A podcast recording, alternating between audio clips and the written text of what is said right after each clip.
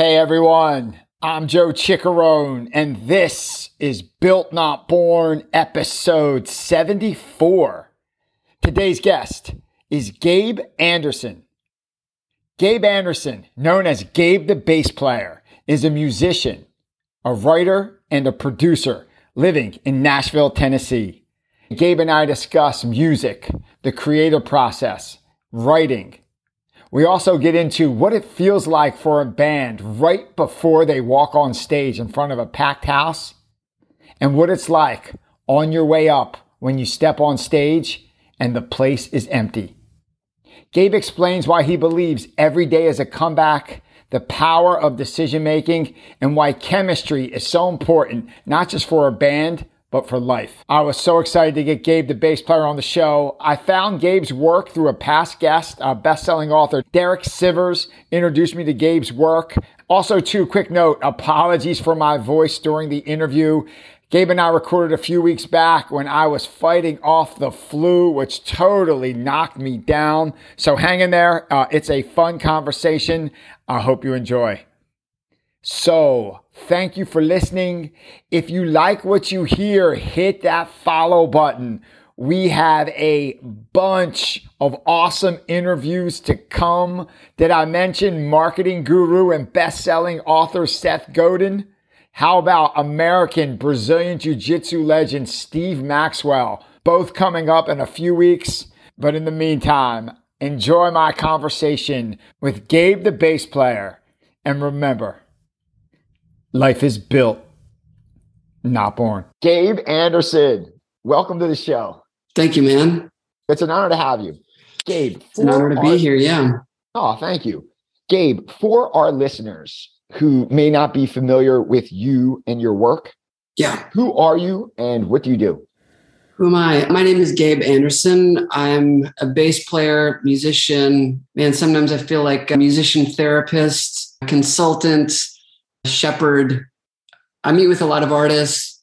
I'm involved with songwriting, producing, project management, touring, putting live shows together, a little bit of everything. Wow, that is a lot to unpack there. I want to get into your music career, your thoughts of being a therapist, a shepherd, a consultant, your writing, which was uh, my introduction to your work, your blog, which is great. I just get so much value out of that that you send it every day. I want to talk about your writing process, what you do, how you do it. Someone as busy as you finding time to p- post something every day, I just find remarkable. Something I know I struggle with. But before we do that, I want to start back all the way from the beginning. Gabe, where'd you grow up? Yeah, so it was interesting that question where I grew up, and then the name of your podcast being Built Not Born my guess is your podcast name came from perhaps a lot of this is nurture more than it is nature. Yep. So while I'm I'm from a very small town in Minnesota called Staples, Minnesota, the thing that's probably most important about being from that small town is that it's a place growing up where everything was possible. There wasn't there wasn't a lot of no's, there was a lot of yeses because it was a small town. So if I had an idea to sell my music outside of the cafeteria at school? The answer was yes, because there wasn't 20 bands trying to sell their CD outside of the cafeteria.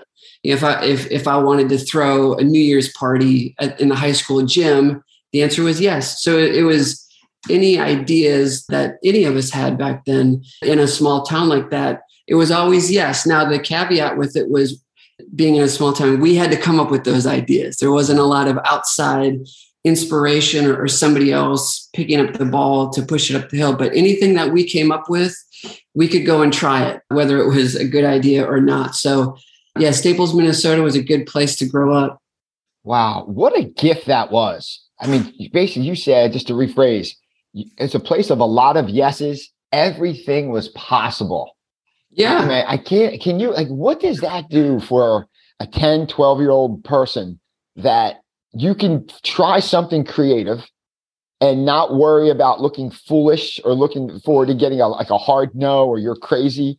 Like, uh, what does that do for the mindset in your formative years? What's that do?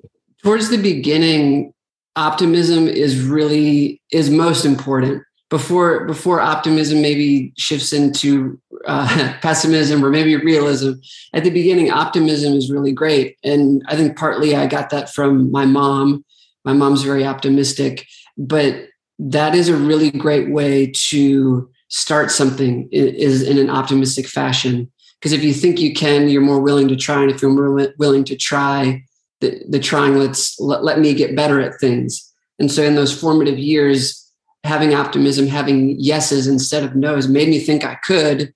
And thinking you can is a pretty powerful thing, especially at an early age. That is so powerful because if just say you started with you, but just say like the mindset of the town, the company, the family, the, the team, whatever you're on is negative, where it starts off with no, bad idea. Like they just say no, they're very risk averse. No, no, no. That crushes so many great things in the future where like you like Hemingway has this saying, all first drafts are shit, right? Direct quote from like the like the greatest American writer, where like even his first draft was bad, right?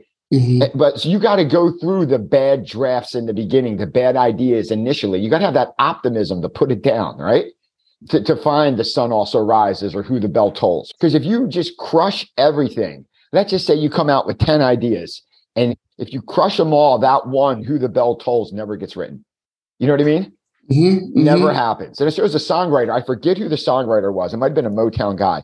He said something like, I wrote 600 songs for 80 songwriters and I had 50 number one hits and eight were platinum. They said, Oh, everything you do turns to gold. He goes, No, I had to write 600 to get eight platinum. Right. Mm-hmm. But if, if you started with negativism, like, oh, no, it's everything was bad. Those eight platinum would never come out if you didn't have the courage to ship those other 400 that were horrible, right? Yeah. And you want to be in a position to, that those other, all those songs that weren't hits for that writer, that they didn't, um, they didn't cause him to not be able to do it anymore. Yeah. You know, they weren't big hits. They didn't make a bunch of cash come in, but the, the perceived failure of them wasn't a closed door it was mm-hmm. still an opportunity to keep going. And that was uh, that's another interesting idea the idea of accomplices and allies where allies don't stand in your way which is really great. And that's what i had a lot of in my hometown growing up a lot of allies who wouldn't stand in my way but accomplices are the ones who are with us. Mm-hmm. and those are a lot harder to come by.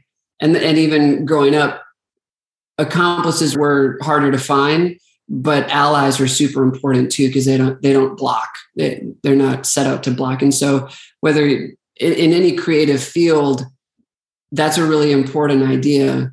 Uh, you're going to have a lot less accomplices than allies but but if you have enough allies you can keep going.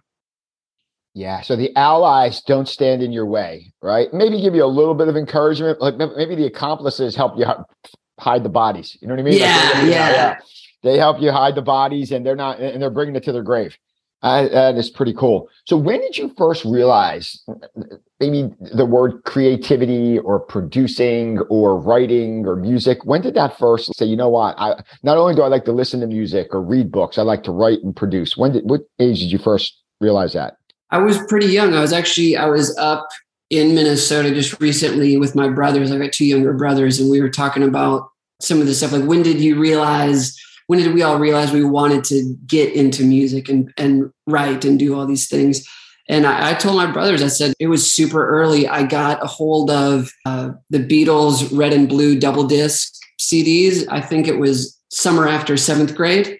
And that was it for me. I heard Strawberry Fields and Hey Jude and All My Lovin' and those songs, and something clicked that just said, Hey, I this is for me and we started writing songs. And going back to what we were saying before we i thought that the songs i was writing in seventh grade were equally good or better than all my loving hey jude strawberry fields. They, they weren't but i thought they were. And because i thought they were i kept going. Yeah sure sure. Yeah that self-belief has to be there. And, and it's not delusional but you have to have some sort of confidence where like you mentioned earlier like even if you wrote a song and no one really connects to it, you learn something that you bring into your next song, or maybe three songs down the road where, like, you know what, I can make an adjustment there. And I wouldn't know about that adjustment unless I did it in that song number one. But song number eight, you you you have six or seven iterations later, song number eight is great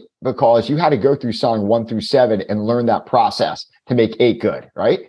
Yeah. And that's one of the great things now about with technology is being able to make a, a little voice memo of a, a few lyrics or a few bars of melody and then come back to it six seven weeks later when listening back to the memos. And and there is there's definitely more in in my experience for my writing more of a rhythm of revisiting ideas because they're so accessible now yeah for technology wise what do you use to record your thoughts i did yeah i just use voice memo okay and the notes app if i had to save one app on my phone, it'd be the Notes app. Yeah, that's money, isn't it? That's so money. Yeah.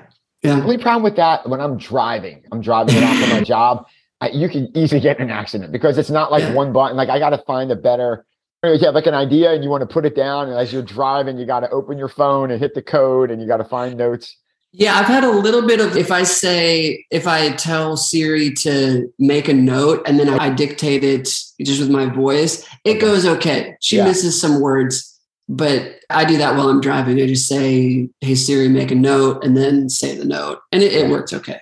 Yeah, with my Philly accent, Siri, I'll leave a note. It'll say the Vikings are coming to town tomorrow. Like I, the craziest stuff. Like, like, it's it's so not. Siri and I aren't, aren't on a good relationship. like every third word's messed up. So funny. How about this? So how about if they asked the 18 year old version of Gabe Anderson what he wanted to be when he grew up? What would he say?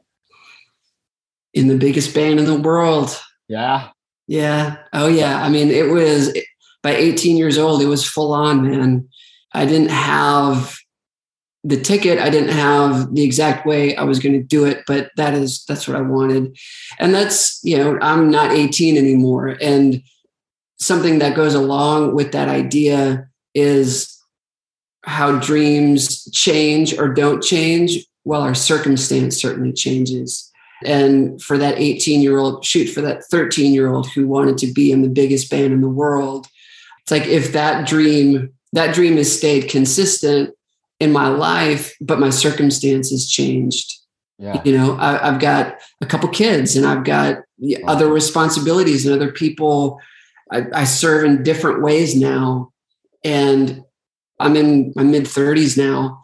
And for a lot of people at my stage, we're wrestling with that to say, like, we the dream hasn't changed like yep. we still want this big grand thing but our circumstances have changed. And so what do we do? What do we do with that? And that's a really hard question and i don't have the answers to it but all my life there's this big dream and the dream hasn't really evolved but my circumstances have and so that's that's the lay of the land.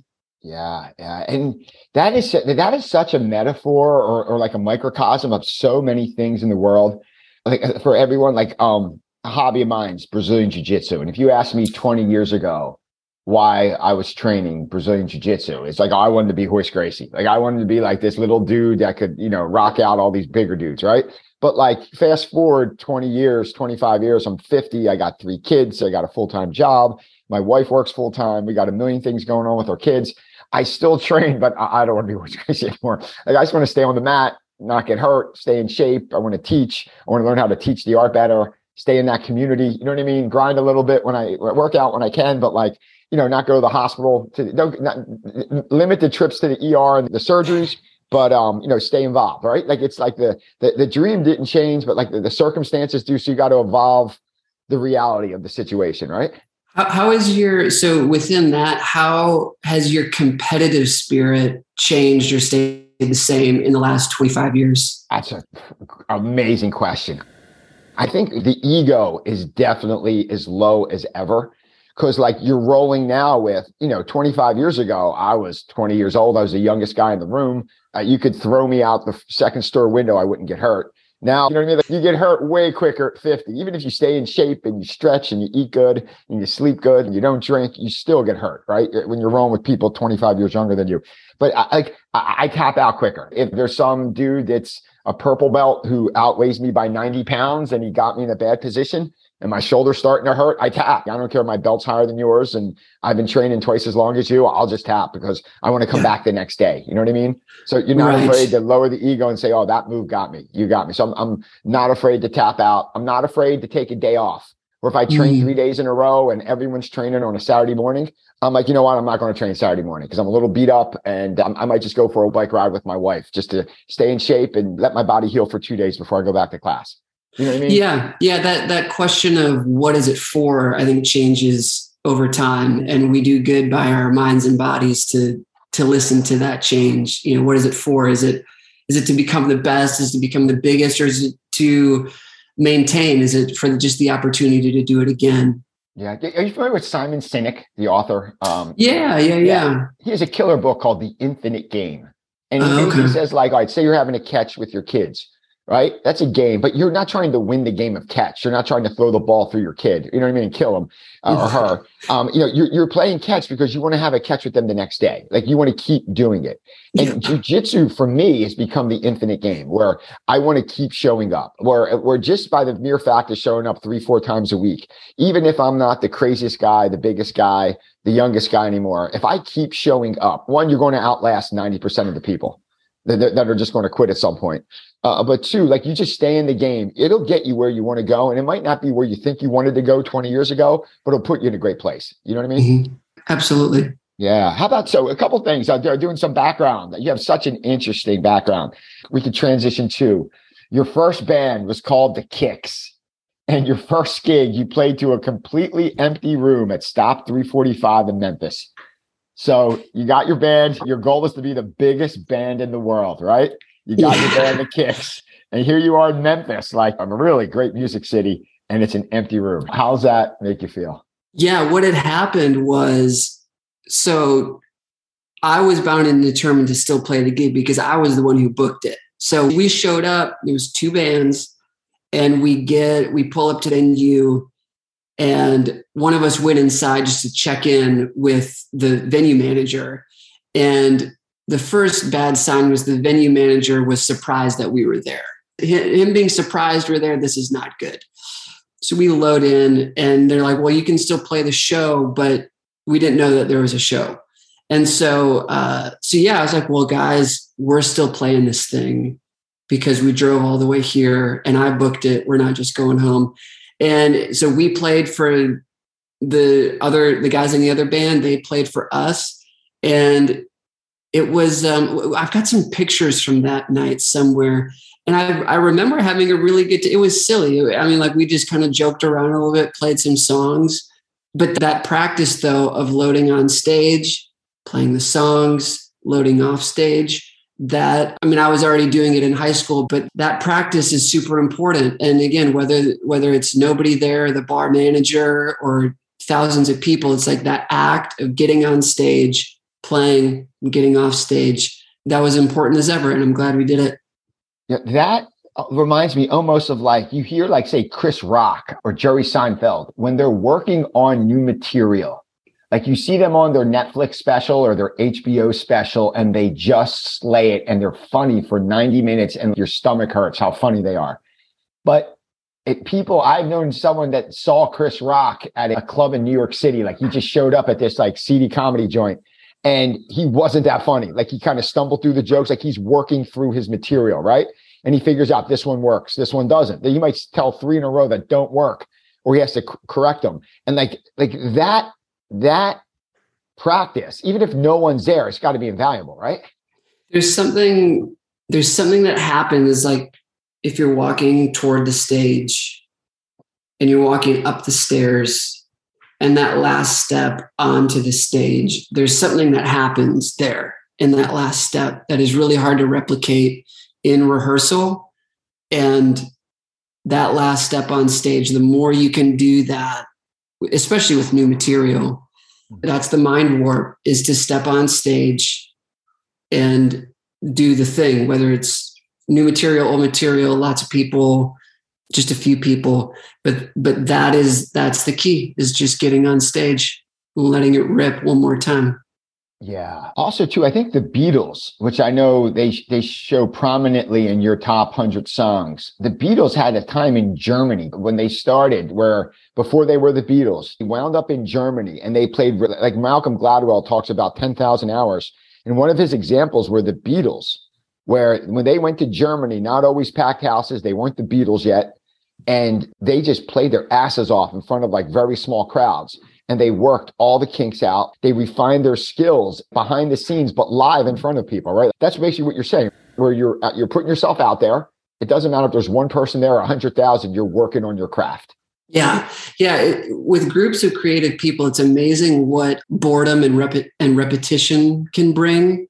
Uh, you get a bunch of creative people bored long enough, and some really great things happen. And same thing with repetitions It's the, you know the Beatles are going in there and they only had so many songs. And so when they were doing those six or eight hour sets they were replaying songs but they got bored. And so what did they do? They added little bits and they added the talking in between and they added the guitar solos and they added you know all these it really experiments that they could try every single night and tweak and and refine. And that's how you get so much good stuff. Yeah. and that's why a lot of times even when you go on stage and you have a great song and you know that it's great, if it's the first time you play it live, it's still a bit sticky. It still is finding its feet. It's finding the flow and the rhythm. Um, but after repetition kicks in a little bit, that's when you start really getting the tweaks and getting it right. Bringing it back to jujitsu and music, where the repetition one of the most I say boring, but like more overlooked things in jujitsu is drilling. Like people love the roll. Roman, you put five minutes on and you go and you grind and see you could tap someone out. And, it, and it's pretty cool. Like that brings a lot of people to jujitsu, that competitive thing. But if you wanted to get really good at jujitsu, I would cut the rolling like more in half and I would put the half of it in drilling. I would just do a position and I would do it 150 times. 150 yeah. times. I would do it to like you're like like Tiger Woods. He'd get his four iron and he would hit this four iron 400 times. He wouldn't just go play golf. He would hit his four iron hundreds of times till his fingers bled. And then you go to another club, or I would go to another position in jujitsu and drill that move 150 times. I think that's how you get better than just going. You know what I mean? Just like like that drillers or killers, and just like that Bruce Lee quote. I don't fear the guy that knows 10,000 kicks. Uh, I fear the person that practiced one kick 10,000 times. Mm-hmm. And uh, it's, it's kind of like what you're saying, right? Yeah, exactly. It's that specific knowledge and specific learning comes from really finding what the hard part is, yeah. not only tactically, but also mentally. Because a lot of times I, am not a martial artist, but it's probably more fun just to to hit the clock for five minutes oh, and yeah. say like let let's rock.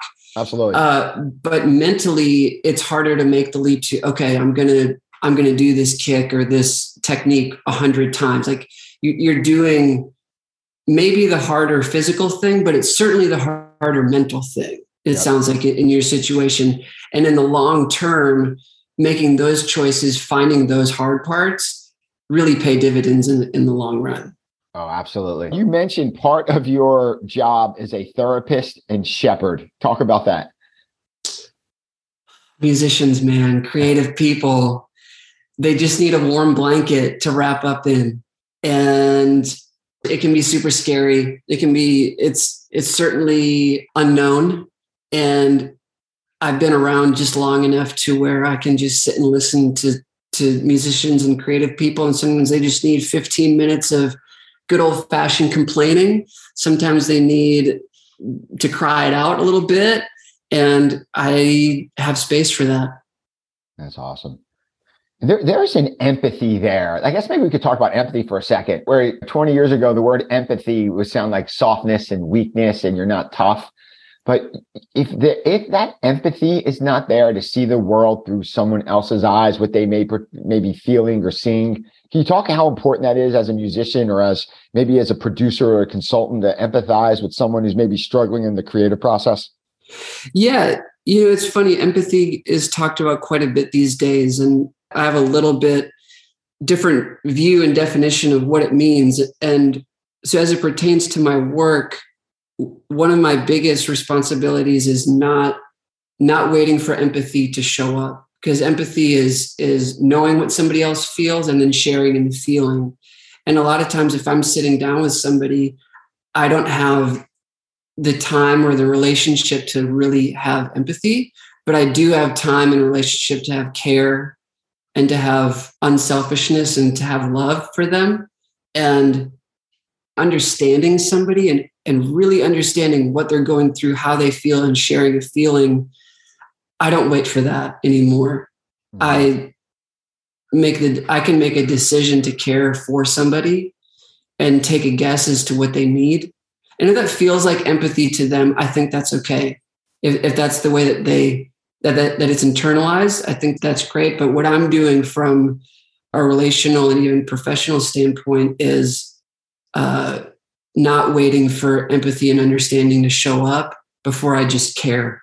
And I think caring for somebody is simply a, a, choice that I make and that anybody can make. And there's no need to wait for understanding to show up. Yeah, that's that's great, man. That, that's really good.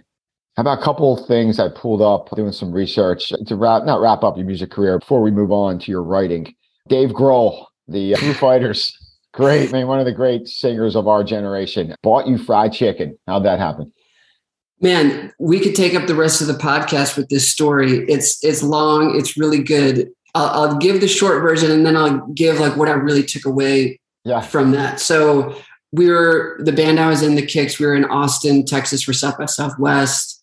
Cool. Dave and his crew, the uh, Foo Fighters, and a bunch of others were do were showing their movie Sound City which is was a film they made a, a handful of years ago, and they did a screening of it. We snuck backstage afterwards. There was a couple of vans that came to take Foo Fighters and the Sound City people to this restaurant. We snuck into the van. We just like filed in to the vans as everybody was going. Yeah. And we didn't know where the vans were going, of course. Like we just got in the van without, like, we're just going and they took us to this fried chicken place and and we ate and hung out and then we went back to the four seasons bar and hotel and they, there was like this vip thing and we all hung out and it was amazing it was there's so many little nuanced details of like we almost got caught but we just blended in and all this the thing i re- i mean i think about it a lot i really do is that it was a reminder that wherever we go and whatever situation we find ourselves in, we really do belong there. And there was at the beginning of that night, as, as it was all unra- uh, not unraveling, but it was all unfolding, um, that sentiment became more true to us as the night went on. Like when we first like snuck backstage, we're super self-conscious, thinking that we don't belong here. But then cut to six hours later at three in the morning when we're in the hotel bar, you know, rubbing elbows and sitting on couches and talking with Krist Novoselic and Taylor Hawkins and Dave Grohl, it's like we're one of the gang because we were one of the gang. And the truth is, we were one of the gang by the time we snuck backstage earlier that night. Uh, and so that I think about that a lot, actually. I'm glad you asked about that because it's a good reminder to just say, like, wherever you end up, whatever room yeah. you know you walk into or door you find open that find you find a way in you belong there and and you can give something to that room and you can receive something and just uh just go for it. it it was awesome that was an amazing night that is awesome. So, uh, Grohl, one of my favorite videos of Grohl. Did you ever see him and Will Ferrell doing anything? Might be like Fleetwood Mac or something. They're singing the uh, uh, no Will Ferrell, and it's I'll I'll send you the link. It's five six years ago. He's singing it, then Will Ferrell singing it, and, and Will Ferrell just it's it's so funny. I'll check it out. Yeah, I'll send you the YouTube. Like it's hysterical. But was he cool? Grohl was he a good dude? He's awesome. He he's everything that you think he would be very much the same. He's the guy. He's the he's the uh, he's the son that everybody finds their place around. Yeah, yeah, that's so cool. That's good to hear. But moving on, be respectful of your time. I could talk to you for a couple hours, man. But I want to um, I, I, want to uh, be respectful of your time. Let's move on to your writing, your blog, which was my introduction to your work. Writing music and producing music and being a, a consultant for musicians. To me, that would put my creative. That would be that would explode my creative capacity. I wouldn't have enough creative capacity to do that. And on top of that, you're writing. It's a whole nother beast writing where being able to put something on paper, not just write, but share it with the world.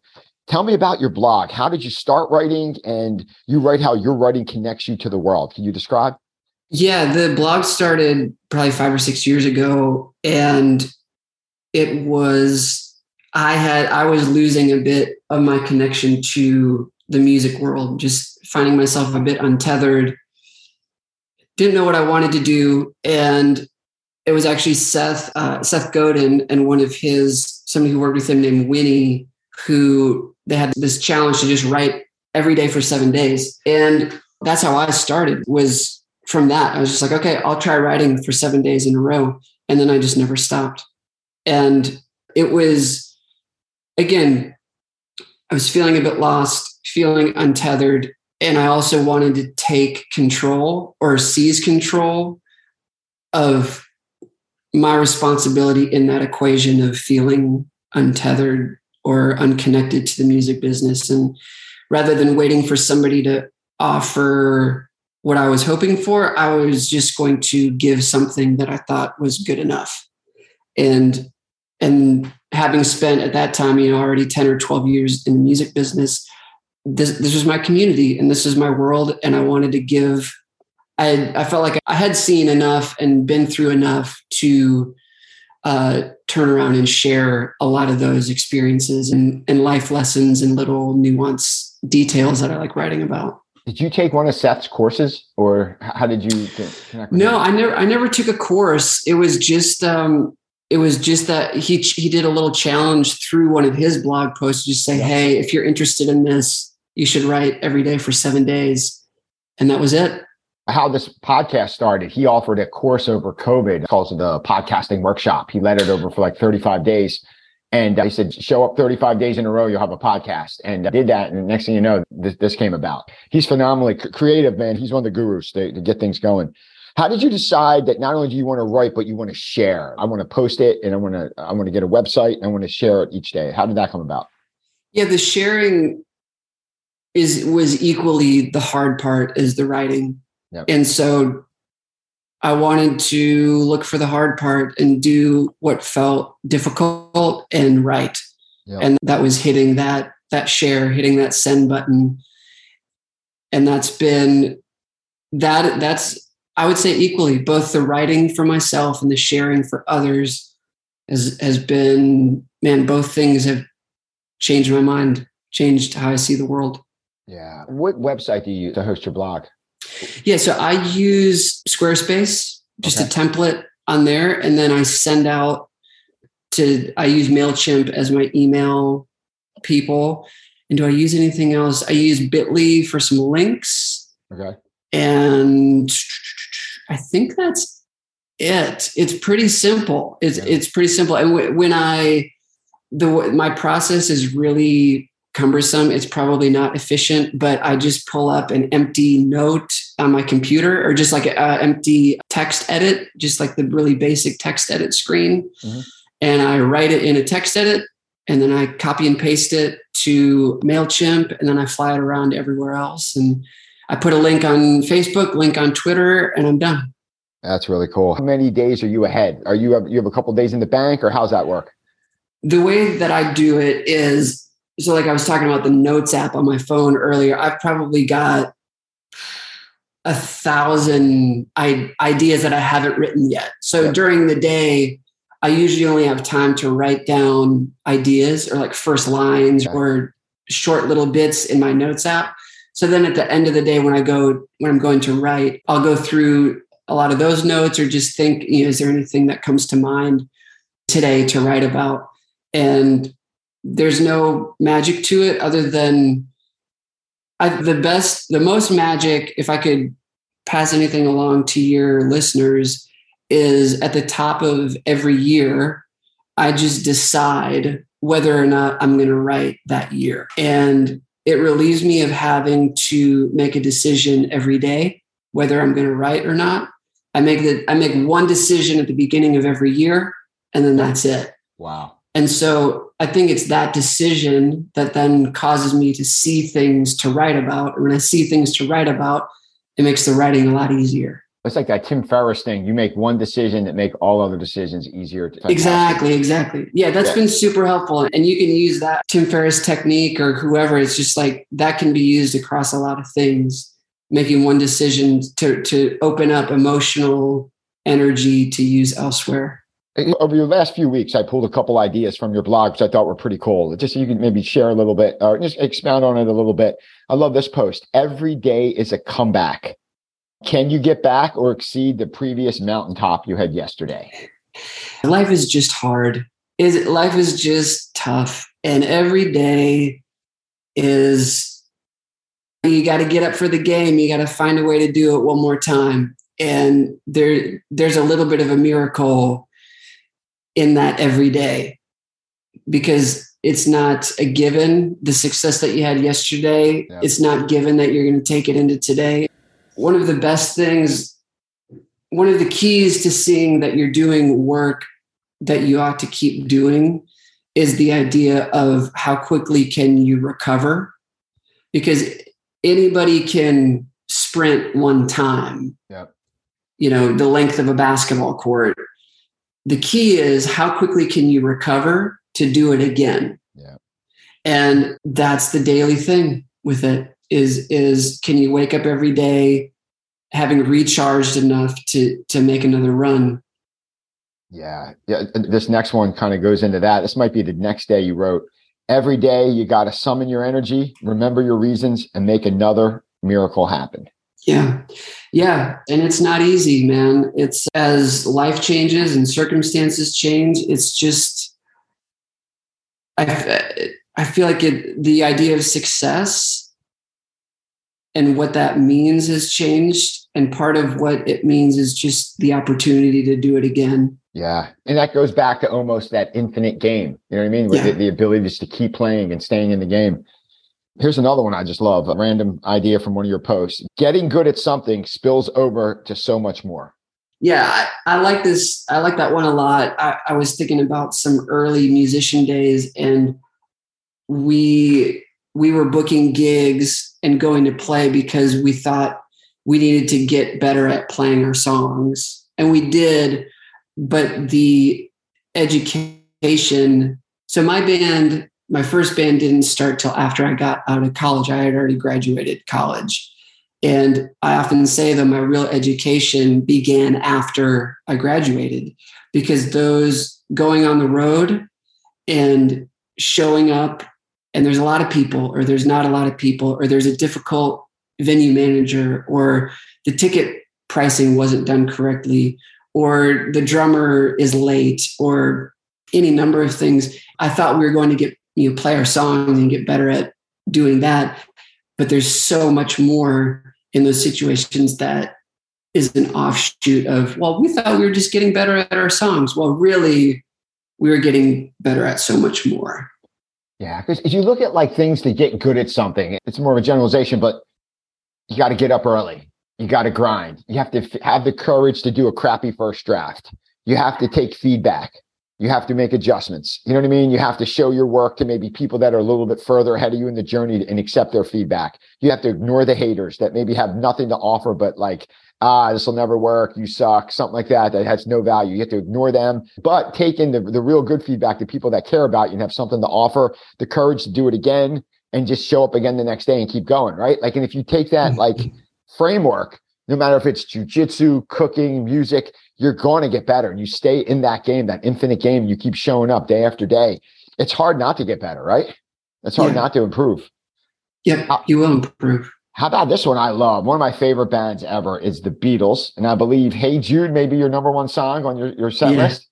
Um, yeah, yeah, yeah, it's great, man. What the Beatles can teach us about chemistry. Peter Best may be a better drummer than Ringo. Some people said, but there was no chemistry with them. Can chemistry be created?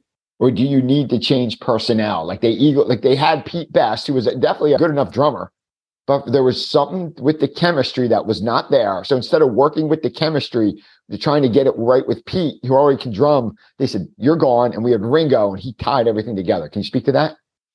Yeah. on the Beatles Get Back documentary that came out this past winter, that was the one thing I was so surprised to see about the Beatles was how Ringo was really the glue of everything. Nobody had a bad word to say about Ringo. He was always happy to be there, happy to try something, happy to, you know, sort of metaphorically put his arms around everybody and say, like, hey, we're okay. And that position in any band or organization is so important yeah. and necessary for any sort of big success. And so the idea of chemistry, so the, with Ringo being on the documentary, that points us toward chemistry is important and it's a real thing. So then the next question is can we develop it or is it already? I mean, like the name of your podcast is is it built or is it born? Mm-hmm. And I'm I'm caught in the middle of it. I've had some conversations with people in the last couple weeks just saying that you have to have the essence of it and then you can build it. And some people saying either you have it or you don't. I think it's interesting to think that there was a moment uh, when Paul was going to shake John's hand that they didn't have chemistry, and then they did. And so they went from not having chemistry to having chemistry. And so if you can go from not having it to having it, maybe there's something to be said for we can build it. Mm. I think that would probably take, I know some teams that I've been on in the past where if two people just don't respect or like each other and they're in the same room all the time, it's so much easier to change personnel and to connect like-minded people together and the chemistry builds so much faster. Sometimes it can be done but it's a lot of work with yeah. people that maybe just don't see eye to eye do the job differently. Sometimes it's rough to get that chemistry of two people that maybe i don't think that person's as good as they think they are and they think the same about you. And it, it sometimes it's tough to be in the same room with them. Right and that takes the whole question into an interesting place of chemistry given the constraints of time yeah. because you want, if you're on a team, you might not have 15 years to invest with somebody or a group of people to achieve the chemistry that you want. And so in that case, the best thing probably is to change personnel. Yeah. Yeah. Nick, you're right. Winding up your music, your top 100 songs, which I love going through. How about this? Who do you think is the most underrated band of all time? Ooh. Underrated. I think it's really surprising that the Killers haven't had a hit in like 15 years, okay. and yet they're still headlining festivals. Yeah. And they they just came through Nashville a few weeks ago, and they headlined the arena, hockey yeah. arena. Uh, so are they underrated? They're probably they're just a bit forgotten. I think for the level of which they're still playing shows and like putting on great performances, they're just not thought of as much in the popular culture landscape because they're not like a classic artist like a Bruce Springsteen or you know Paul McCartney, but they're they're a modern artist still doing big things. But man, it's been a long time since they've had like a commercial hit. Yeah. Does that remind you a little bit maybe like Iron Maiden? something like that, where they, yeah. just, they, they will sell a, an arena out in a second, but you never hear their songs on the radio, ever. right? Uh, unless you know, go on Spotify and play to go play Iron Maiden. I mean, you won't hear Iron Maiden on any of the top stations in Philly. Uh, like you could go a week without hearing an Iron Maiden song. Right, right, right. Yeah, exactly. Same yeah. thing.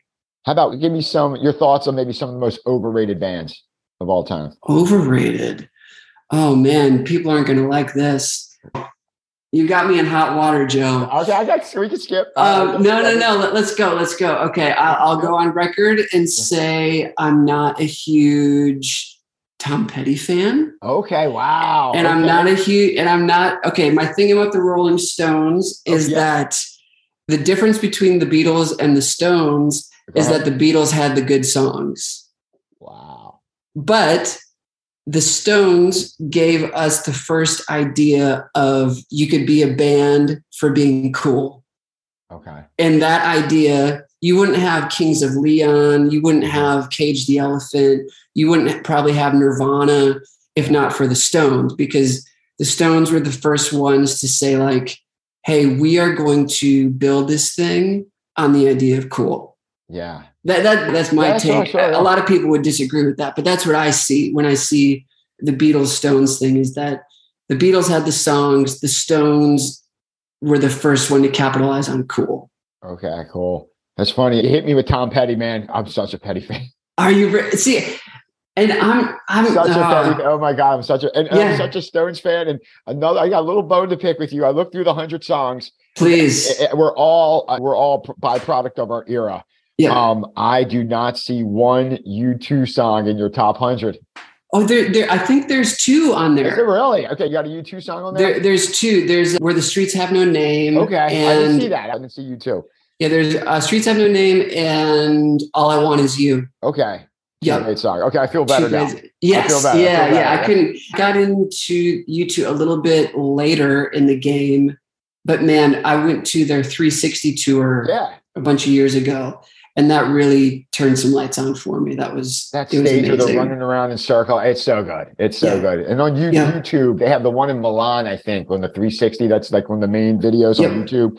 And I think they do is like a City of Blinding Lights, um, uh, All I Want Is You, and then Streets. They go one, two, three, and it's just the place is just going insane. It's so good. It's yeah, it's so good. Oh, to be respectful of your time, I know you have a hard stop in a few minutes. How about most authors are pretty big readers? Uh, do you have a do you have a favorite book? Do you have a book that impacted your life more than any other? I have a book that I take with me every time I go to the beach, which is Think and Grow Rich. Oh yeah, the classic. And I've probably read that book. I read parts of it every time I go to the beach, and I go to the beach at least once a year. That one, I would say that one I've read the most. And there's a book called Failure of Nerve.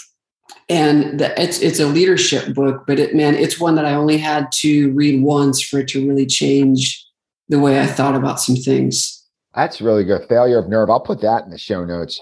Well, I love Audible and read. I try to always have an Audible book going or uh, read a couple pages but when I wake up each morning. I'm le- realizing now, like, I'm getting out of like the newest book. I got to jump on the newest book. I have so many books. I get so much out of revisiting a great book like Think and Grow Rich or Meditations by Marcus Aurelius or like Good to Great by Jim Collins. Going back and reading that a third or fourth time, and even if I'm just reading my notes and highlights of the book, I get so much more of going deep in one book than getting someone else's book and reading it and just like glancing through their material. Like go more deep than wide. And I get so much more out of it. I'm realizing. Make sense? Yeah, I do the same thing. I I go through seasons of reading where I'm reading a lot or reading a little bit. Sometimes I need to stop reading and start doing. I get too caught up in the reading. Yes. And then I but I oftentimes find myself going back to some of those books that really resonated and being reminded of those key bullet points that really make a difference. Yeah. How about this? I mean, you got so much going on with your music and your producing and being a shepherd, a consultant, uh, a blogger, a, a husband, a dad. Uh, when you need to clear your mind and recharge your body, what do you do? Oh man, I've been playing basketball again. Nice. Yeah, I played it. I played all growing up, and then I probably took the last uh, fifteen years off, and now I'm back. Nice. What's your position?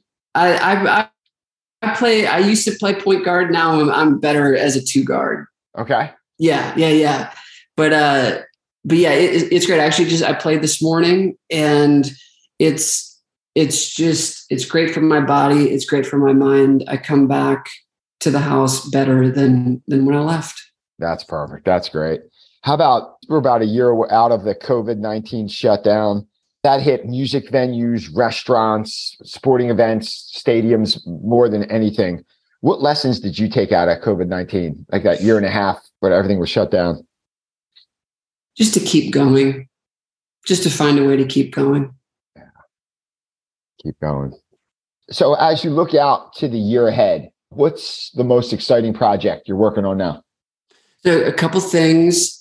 Me and my wife have got a Christmas party coming up December. We do it every year. Cool. We're going to we come up with a game, a big group game every year. And so right now we're in development of that game, which is super exciting. And then I've also jumped back into some songwriting, which I haven't I haven't been doing as much of in the past couple years. Yeah, really getting excited about that all over again. And that's um those those probably aren't the biggest projects maybe, but they're the most exciting ones that are happening right now that really get my blood pumping. Really cool. Now keep going there, man. That is awesome. Uh, wrapping up here, some fun questions to wrap this up. If you could have everyone listening take one lesson away from everything we discussed, what would that lesson be? Two things. Decide before you need to decide, and that will save you a lot of time and energy. That's so good. And something that I want to put out there every time I'm asked a question like that is just to, for all of us, to get to know the people who we love. There's a lot of change that I seek to make, and a lot of change, Joe, that I know you seek to make. The truth is, we can't do it all. We wish we could. We wish we could be with everybody, make change for everybody, but the truth is, we can't. And so, the next best thing is for all of us to connect with the people around us, the people we love, our close friends and family, and let that foster the change and connection that I think guys like you and me are pointing people toward, but ultimately we can't do it all. And so, what do we need people to do? Just get to know the people you love. I love that. And I love decide before you need to decide. That's so killer. If you could spend a day with any musician, historical figure, alive or dead, who would it be? Joe, I could act like this is a difficult question, but it's not. It's it's Paul McCartney. How so? I could make a case for a lot of other people, a lot of other people. Yeah, yeah. But it, uh, but at the end of the day, freaking. He's the guy. He's the he's the Beatle. I mean, even after watching the Get Back things, like he was the engine. He was the juice. Um, he's just the man. Did you see the James Corden where they went back to Penny Lane and he showed up at the bar and the, the curtain comes out and it's him? It's pure magic. It's Matt. They go insane. It's so pure crazy. magic. Yeah, he looks great. He's like well into his seventies. He looks awesome.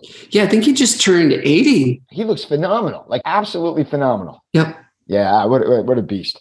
All right. Last question. This is so much fun, man. I appreciate you joining us, Gabe. Gabe Anderson.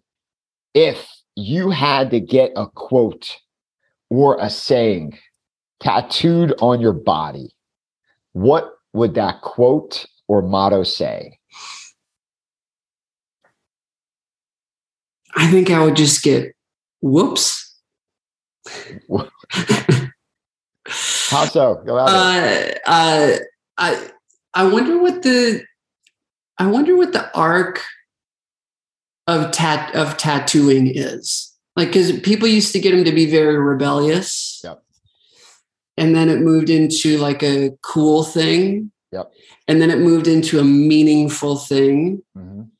and um do you have any tattoos? I don't. No, I got nothing. The only tattoos I got are all the bruises on my body from jujitsu. They're like temporary. Right. They go the ex- about a week, and they turn and they and they turn. the expensive temporary ones. Yeah, yeah, yeah.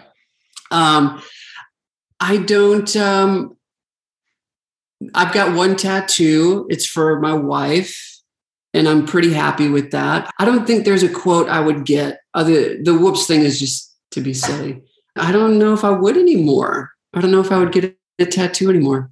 That that's an interesting perspective because you look back and when I was really little, the tattoos were you're rebellious. You're like a biker, or you were like an army. You went to Nam, like you're a special forces guy. You had like a, that ranger tattoo on your arm. Like it was some badass stuff. And it, it evolved, and now like everyone has one. Most of my friends all have tattoos. It's like everyone has them. It's almost it, it's very common. It's not as like oh my gosh you have a tattoo. It's almost more eye opening when you don't have a tattoo these days. Right. So yeah. what, what would you get if you if you had to get one? That's a great question. I don't think anyone's ever asked me that in 70 episodes. If I had to get one, I would probably put, I'd probably put keep going. Mm. Yeah, because like I get knocked down a lot. Not never the biggest, never the strongest, never the smartest, never the most analytical, but I keep showing up. And I think if, if I have a superpower, it's you can throw me against the wall, knock me out, I'll get back up, shake it off, and I'll keep going. Mm. And uh, make adjustments. Don't just keep going and make the same mistakes, but that'd be too long of a tattoo. I guess that'd go on my back. but just keep, like just keep going. I mean, yeah, I love that. I love that. How about so anyway, wrapping up here. So Gabe, if people were looking to connect with you online, where could they find you? Yeah, the best place is gabethebassplayer.com. And you can link out to all the other all the other stuff from there. But you can sign up for the blog on there and drop me an email if you'd like. I like get an email. I'm pretty speedy with replying. Try to be pretty good with that. Yeah, then you can link out to Facebook and Instagram and everything else from there. So Facebook, Instagram, GabeTheBassPlayer.com, your blog. Yep. I will put all of them in the show notes. And uh, Gabe Anderson, I appreciate you joining us, man. It's yeah. an honor. Thank you for doing this, Joe. You're really good at this, and it's it's fun to just jump on board and do it because I don't have a podcast, so I just get to come on and jump on your bandwagon for an hour that you've been doing so diligently. So it's it's great to be a part of it, and thank you for asking me. Uh, keep going. You're doing amazing writing, amazing song work, and there's not enough creative people like you in the universe, man. Keep going, Gabe. Thanks a lot, man. Take care. Okay, I'll see you. See you later. All right, see, see you, Joe. Hey, it's Joe Chiccarone. Thank you so much for listening. I hope you enjoyed the episode. If you could, please leave us a five star review. It goes a long way with connecting the podcast with more listeners.